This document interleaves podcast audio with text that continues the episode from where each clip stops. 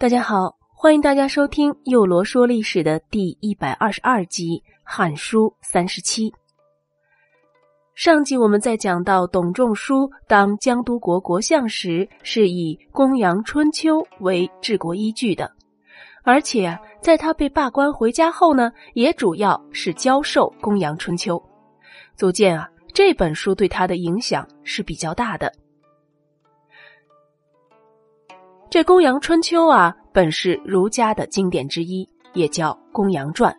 是专门来解释《春秋》这一部典籍的。其起讫的年代呢，与《春秋》一致，大约在公元前七百二十二年至公元前四百八十一年间。其事史啊，十分的简略，着重的阐述了《春秋》所谓的微言大义，用的是问答的方式来解经。这《春秋》和《尚书》呢，是中国古代有记载的用甲骨文撰写的最早的两部书。当时啊，有左史记言、右史记事的说法，而这记言呢，指的就是《尚书》；记事呢，就是指的《春秋》。可是后来啊，年久失散，《春秋》最后仅留下了经孔子整理的鲁国的《春秋》。不过春秋的经文呢，言简意深，如果没有注释，那是看不明白的。因此，汉代又重新编撰整理了春秋三传，即《公羊传》《谷梁传》《左传》。晋范宁凭春秋三传的特色说：“左传艳而富，其诗也污。”这句话的意思呢，就是说这书里啊。多叙鬼神之事，而谷梁轻而婉，其诗也短；公羊辩而才，其诗也俗。这《公羊春秋》啊，相传其作者为子夏的弟子。开始时啊，《公羊春秋》只是作为家学，最初呢，只是口耳相传。到了西汉景帝时，传至。公羊高的玄孙公羊寿，他与齐人胡务生合作，将《春秋公羊传》定稿注于竹帛之上，所以啊，就《公羊传》的作者班固在《汉书艺文志》中笼统的称之为公羊子。这《公羊传》的题材特点是经传合并。传文啊，逐句的转述春秋经文的大意，《公羊传》是今文经学的重要典籍，历代经文学家时常用它作为议论政治的工具。同时，它还是研究先秦至汉间儒家思想的重要资料。董仲舒的主要思想便是以《春秋公羊传》为依据的。将周代以来的宗教天道观和阴阳五行学说结合起来，吸收了法家、道家、阴阳家的思想，建立了一个新的思想体系，成为汉代官学统治哲学。对当时社会所提出的一系列的哲学、政治、社会、历史问题，予以了较为系统的回答。关于董仲舒的论断，最著名的当然是。罢黜百家，独尊儒术了，但这其实啊是反映了他思想的一个方面，或者说是一句口号。而董仲舒的主要思想，其实概括来讲有三个方面：其一，大一统。汉初时，因为多年的战乱和经济凋敝，当时的主政者主要是实行黄老之学，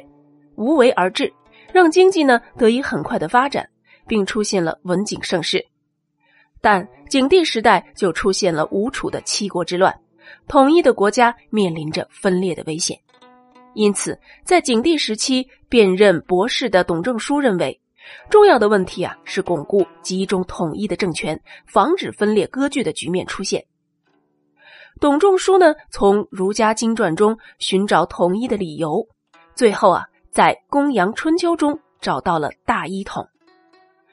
董仲舒就根据《公羊春秋》的记载，提出了大一统论。他在《天人三策》中说：“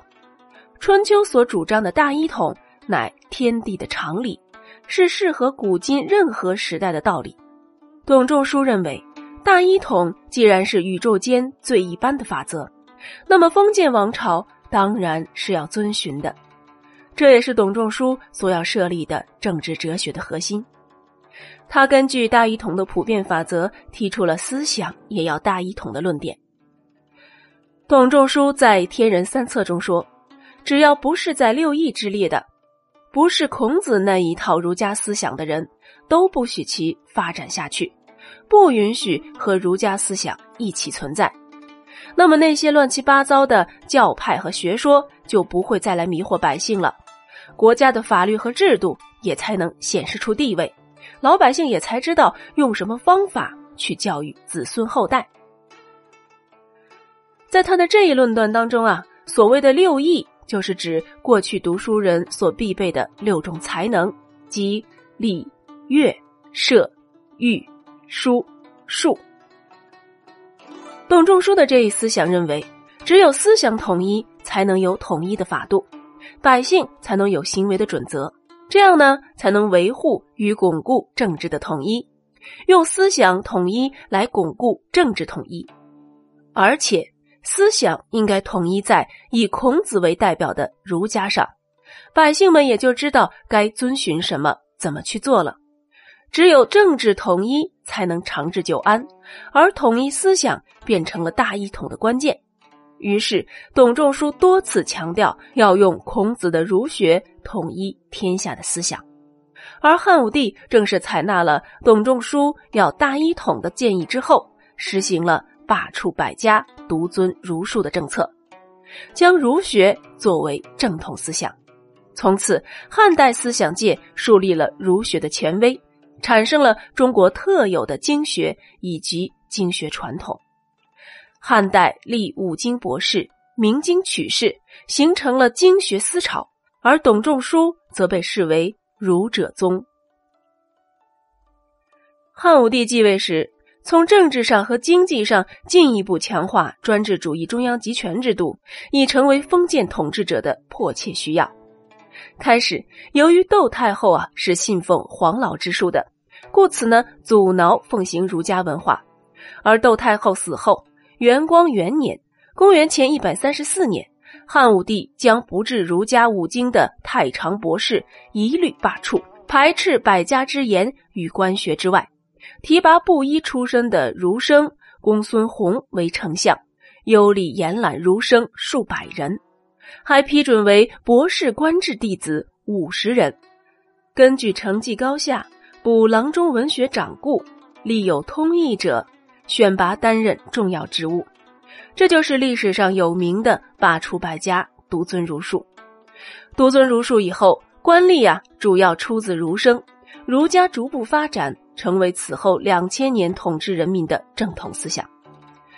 虽然说这样做不利于学术文化的发展，但在当时却是有益于专制制度的加强和国家的统一的。秦皇汉武啊，一直被认为是一代雄主，